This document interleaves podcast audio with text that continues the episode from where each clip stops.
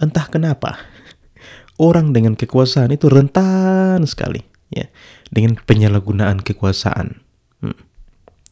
demi memenuhi naluri primitifnya.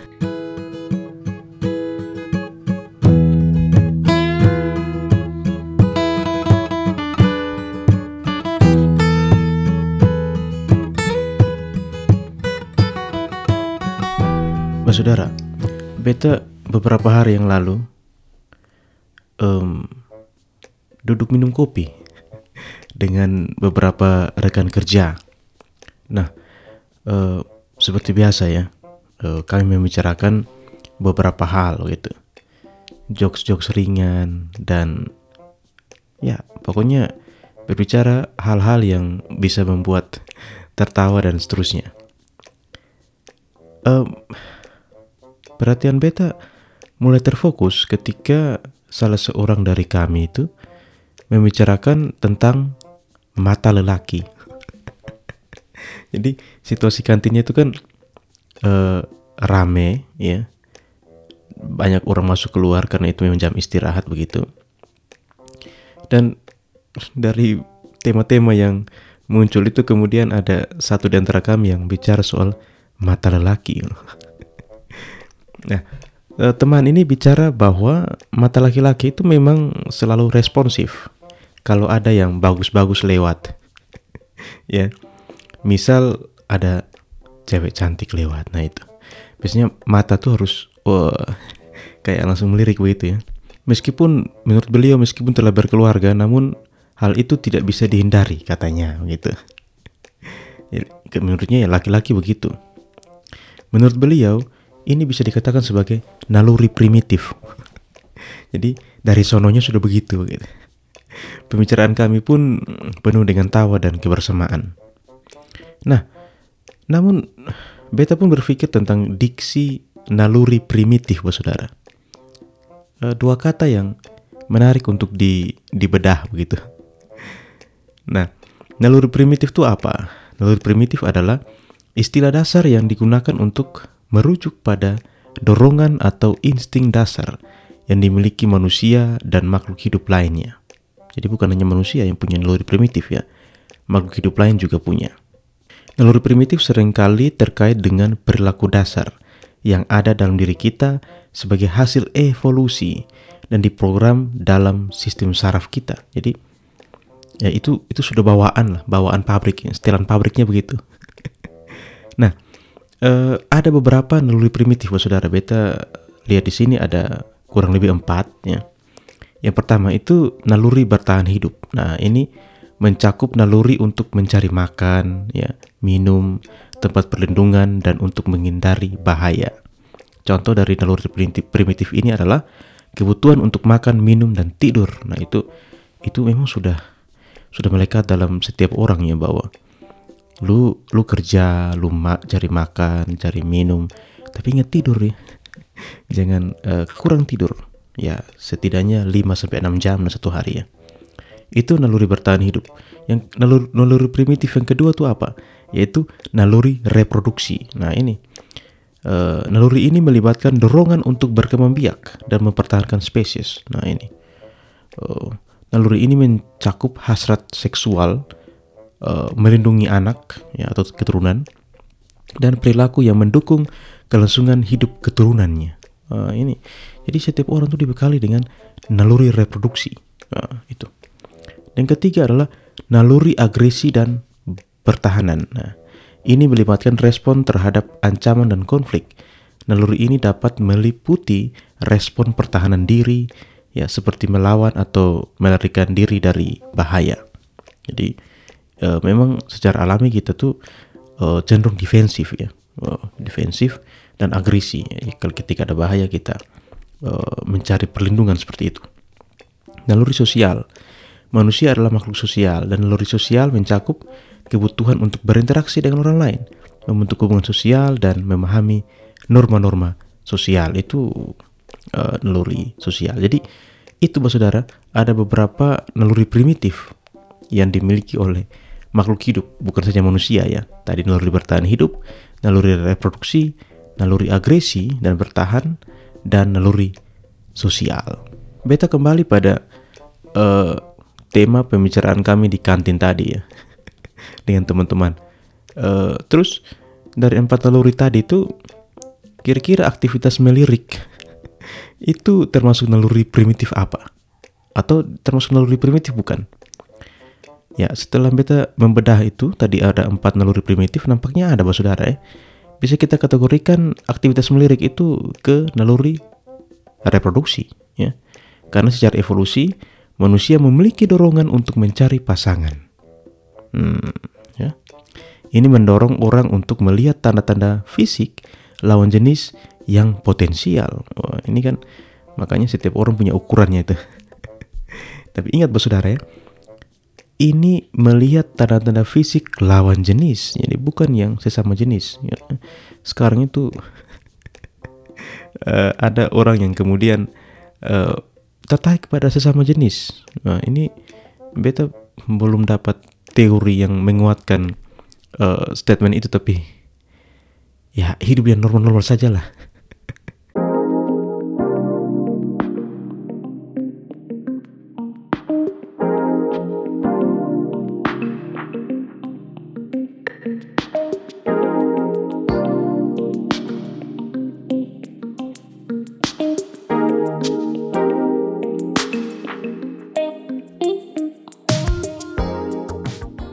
Beta juga sering dengar ada yang bilang laki-laki itu makhluk visual, sedangkan perempuan itu lebih uh, mengenalkan emosi. Apakah benar seperti itu? Ya itu sering ada yang bilang begitu. Nah, uh, saudara, istilah makhluk visual digunakan untuk menggambarkan seseorang yang lebih responsif terhadap rangsangan visual atau aspek visual dalam kaitannya dengan daya tarik fisik. Ya mungkin ada yang ya kita bicara laki-laki lah.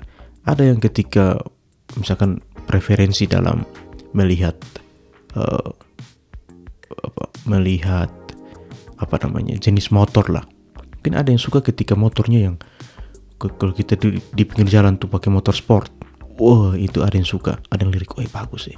Tapi kalau ada juga yang sukanya motor-motor yang sederhana klasik dan seterusnya itu baru dilihat wah bagus sih tapi yang suka motorsport tidak suka. Nah, itu kan preferensi visual, loh, saudara. Tidak bisa kita samakan. Nah, kembali pada tadi, laki-laki adalah makhluk visual. Apakah benar? Nah, terlepas dari gender, sebagian besar orang memiliki elemen visual dalam persepsi daya tarik fisik, wah saudara. Ya, karena memang kita manusia kan memang makhluk visual terlepas dari gender, wah saudara ya. Semua kan punya mata. Ini beta baca satu blog yang tulis namanya Ernesto Olivares. Nah ini, dia menyebutkan manusia itu 90% adalah makhluk visual. Ya terlepas dari gender, saudara ya. Manusia ya, Homo sapiens. Jika kita bandingkan dengan makhluk lain ya berbeda seperti apa anjing misalkan. Anjing itu mengenalkan penciuman atau kelelawar yang mengenalkan pendengarannya. Ya manusia ya, ya visual-visual kita nih, ya sangat visual. Tapi ya jadi janganlah bilang bahwa laki-laki itu makhluk visual. Uh, gitu saudara ya. Dan ini ada juga penelitian di 3M Corporation menyimpulkan bahwa manusia memproses visual 60 ribu kali lebih cepat dibandingkan teks. Nah, jadi orang lebih suka lihat gambar, saudara.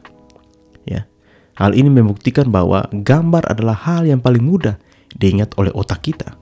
Jadi kalau dulu waktu kuliah lihat dosen kalau powerpointnya itu hanya kata-kata saja itu kan kita ngantuk juga tuh sebagai mahasiswa. Tapi kalau ada gambar-gambarnya, kemudian kita pun tertarik. Oh, gitu. Tertarik. Ya. Manusia lebih suka gambar daripada teks, Pak Saudara. Nah, ini juga mengapa sekarang di setiap sudut-sudut kota, sudut-sudut desa, kelurahan, dusun, dan seterusnya, ada poster dan banner para caleg. Jadi uh, apa ya? Ya, karena sekarang lagi menuju ke tahun ya menuju ke momen-momen politik, bos saudara. Ya dan itu sudah beta di NTT ini sekarang kan beta berkedudukan di Flores, ya di Pulau Flores. Uh, nampaknya sampai pelosok pun ya sudah ada banner-banner poster-poster para caleg ya. Ya. Karena apa? Karena gambar masih dianggap efektif sebagai media kampanye Bapak Saudara. Meskipun sekarang adalah era media sosial. Namun ya karena keterbatasan akses internet dan alasan efektivitas menjadikan media fisik seperti poster dan banner masih diandalkan Bapak Saudara. Jadi memang juga ada beberapa gambar yang gambar caleg juga yang bertebaran di grup-grup WA, yang grup WA keluarga, grup WA alumni, grup WA uh, eh, banyak lagi ya bertebaran eh, gambar-gambar caleg itu. Dan seterusnya. Ya uh, meskipun para caleg juga sudah memanfaatkan uh, ya media sosial untuk bisa mendongkrak suaranya untuk sebagai media kampanye, tapi nampaknya poster-poster fisik itu masih masih efektif ya, Saudara, karena dia uh, lebih tahan lama begitu ya. Kemudian juga ya karena or, manusia makhluk visual. Tapi para caleg ini juga sudah memanfaatkan ini, Saudara, sudah memanfaatkan uh, teknologi dalam membuat uh, dalam kampanye ini, ya. Desain yang dibuat menarik dan jargon yang eye catching biasanya ya itu menjadikan senjata tuh saudara jadi kalau lu lihat uh, foto atau banner caleg biasanya ada jargonnya tuh pilih saya gitu atau apa.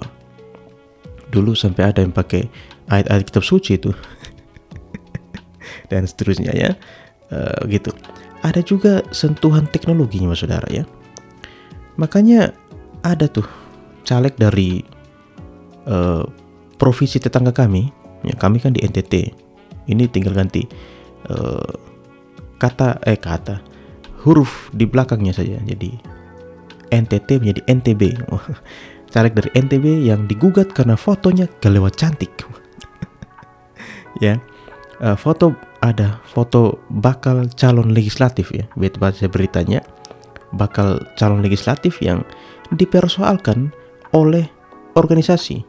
Ya, salah satu organisasi ya karena oh ini fotonya dinilai kelewat cantik. Ya.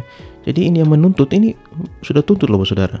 Ia meminta Bawaslu dan KPU NTB untuk menegur si bacalek ini dan melakukan evaluasi terhadap penggunaan foto untuk kepentingan kampanye. Kan menurutnya kelewat cantik tadi. Menurutnya, wajah asli bacalek ini berbeda dengan yang tercantum dalam DCS atau daftar calon sementara. Ya, Sampai ada yang perhatikan begitu Saking visualnya kita. Ya, menurut beta sah-sah saja si uh, ibu itu dia mengedit fotonya ya supaya kelihatan lebih menarik. Karena ya untuk menarik perhatian tuh ya tapi kan digugat. Dan ternyata uh, si bakal calon legislatif ini bukan pertama kali digugat bu saudara. Ternyata ini kedua kali beliau digugat karena fotonya juga. Pada pemilu 2019 bahkan sampai ke MK, Bapak Saudara, Mahkamah Konstitusi. Kalau menyebut Mahkamah Konstitusi harus lengkap, Bapak Saudara ya. Kalau disingkat nanti artinya bisa ke lain.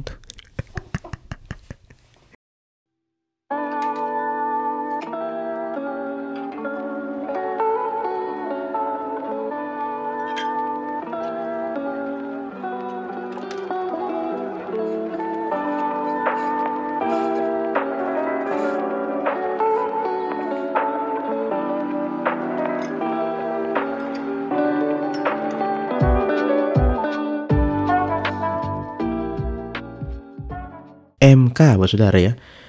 Maksud beta MK itu makan keluarga. Ya. Ya, makan keluarga. Pasti ada dong setiap keluarga acara makan keluarga. Ya, ya bisa disingkat MK atau. Ya.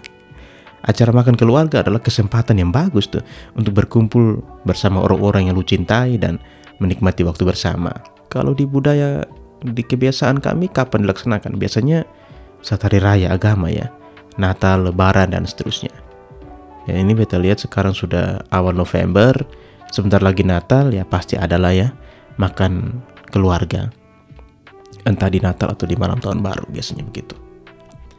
Nah, mm, beta kan suka nonton film, ya film-film yang besok nonton ya yang itu-itu saja. Makan keluarga ini beta kemudian ingat satu film ya bukan satu film, trilogi, trilogi film The Godfather, di mana si keluarga Don Corleone itu sering untuk mereka makan bersama tuh, ya mereka kan orang Italia, mafia Italia, jadi di beberapa scene itu menunjukkan bahwa mereka senang untuk makan bersama. Mereka biasa makan bersama dan membahas berbagai macam hal tuh, saudara. Tapi yang menarik, buat saudara, di film itu, di trilogi The Godfather, kalau tidak salah di Godfather yang pertama ya, itu ada satu scene yang menarik. Jadi saat mereka makan itu ada salah satu anggota keluarga yang yang baru masuk. Ya. Dia membicarakan bisnis, tapi ada anggota keluarganya yang marah. Jadi ada semacam kode etik nih saudara. Mereka tidak akan membahas tentang bisnis di meja makan. Hmm, itu kode etik mereka. Nah, tradisi ini disebut sebagai omerta, yang merupakan kode etik yang mengharuskan anggotanya untuk menjaga bisnis dan operasi mafia tetap rahasia dan untuk tidak membicarakan bisnis mereka di meja makan atau di depan keluarga. Ya, jadi mereka menjaga itu omerta itu ya, tidak boleh bicara bisnis di meja makan. Kenapa seperti itu? Ini sekali lagi karena mereka mafia, saudara ya. Mafia itu bukan sesuatu yang legal ya, ilegal. Kenapa seperti itu? Satu, alasan keamanan. Mengurangi risiko pengungkapan informasi rahasia. Yang kan tidak tahu toh, jangan sampai ada keluarga yang berkhianat. Yang kedua, mempertahankan citra keluarga. Ya, karena mereka berpegang pada nilai-nilai tradisional, tindakan menghormati keluarga dengan tidak membicarakan bisnis di meja makan. Jadi uh, menunjukkan rasa hormat ya. Karena kalau meja makan, kalau mafia kan yang yang terlibat dalam uh, aktivitas mafia itu kan yang cowok-cowok sedangkan kayak mama saudara perempuan itu kan tidak terlibat. Jadi harus respect kepada mereka. Dengan tidak membicarakan bisnis di meja makan. Ketiga kendali hierarki. Nah ini alasan ketiga. Bos mafia tetap mengendalikan operasi dengan mencegah pihak lain mengetahui detail bisnis. Ini masih hubungan dengan masalah keamanan mas saudara ya. Jadi mafia itu kerjanya beta sudah suka sekali di film-film mafia. Jadi mereka tuh perintahnya tuh dari mulut ke mulut. Jadi yang pemuncak kepala mafianya itu biasanya punya kaki tangan ya. Jadi mereka harus menjaga tuh hierarki. Seperti itu. Nah, kerennya Bapak Saudara, memang sih mafia itu ilegal.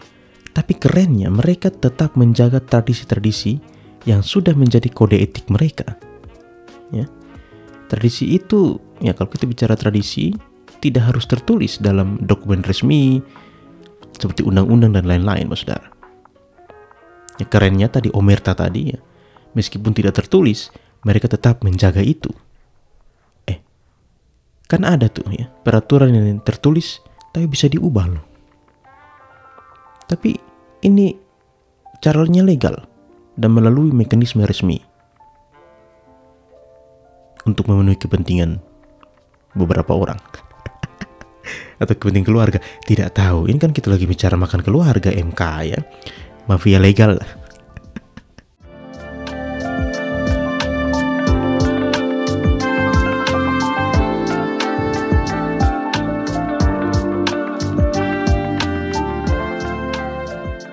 Kok bisa ya dengan cara legal mengubah sebuah, sebuah aturan untuk kepentingannya? Ya bisa saja Pak Saudara. Bisa. Kalau dia adalah seorang penguasa ya atau ya bisa kita sebut kayak sistem monarki lah ya.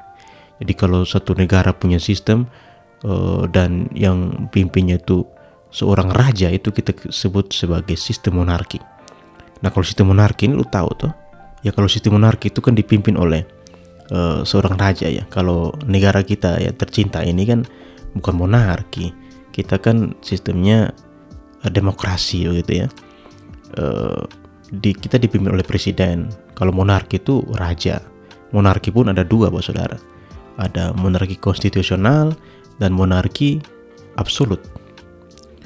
Kalau monarki absolut itu yang penguasanya bisa tuh.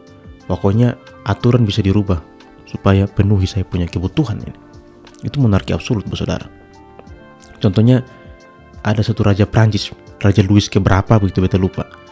Ada satu istilahnya itu Beta ingat El Etat Chesmui. Itu artinya apa? Negara ini adalah saya. Jadi beta membuat apa saja, intinya raja membuat apa saja bisa lah.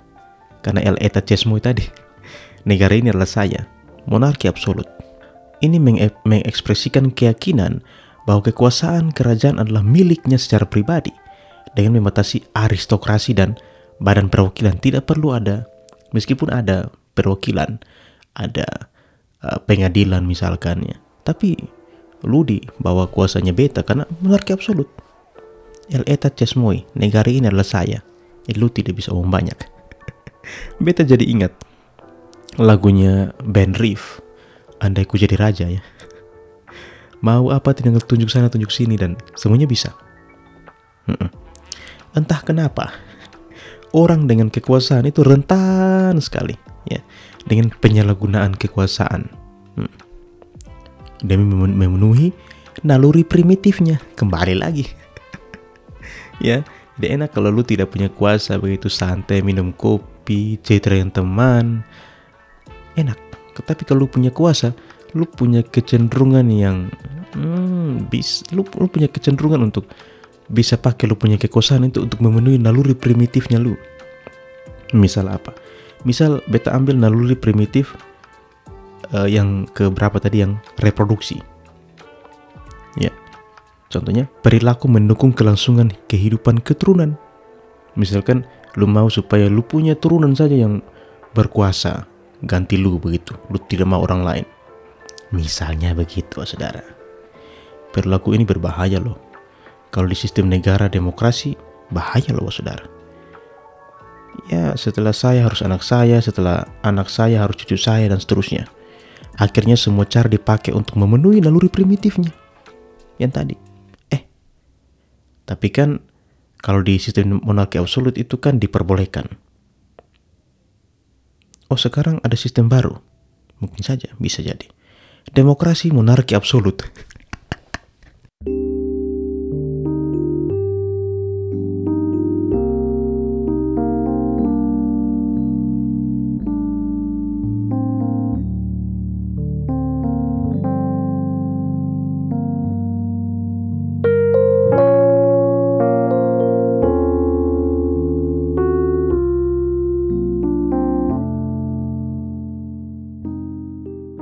Ya entahlah saudara ya, menurut beta peraturan tertulis itu ada karena produk manusia juga.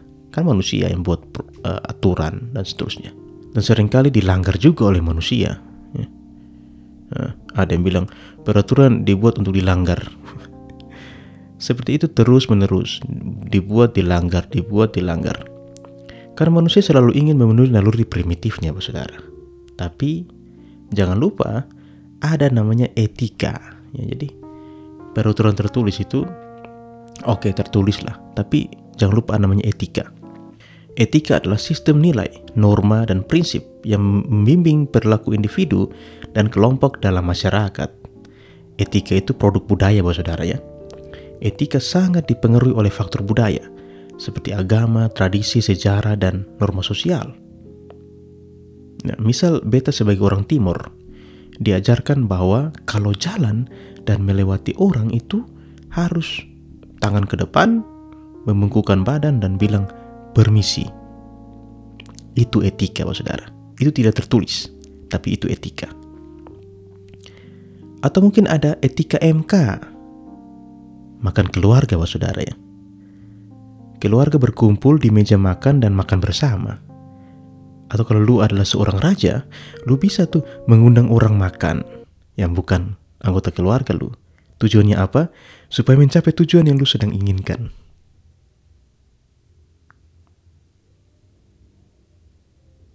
Hmm. Mbak Saudara sekian dulu untuk episode kali ini. Kita bicara soal raja-rajaan. Hmm. Cheers.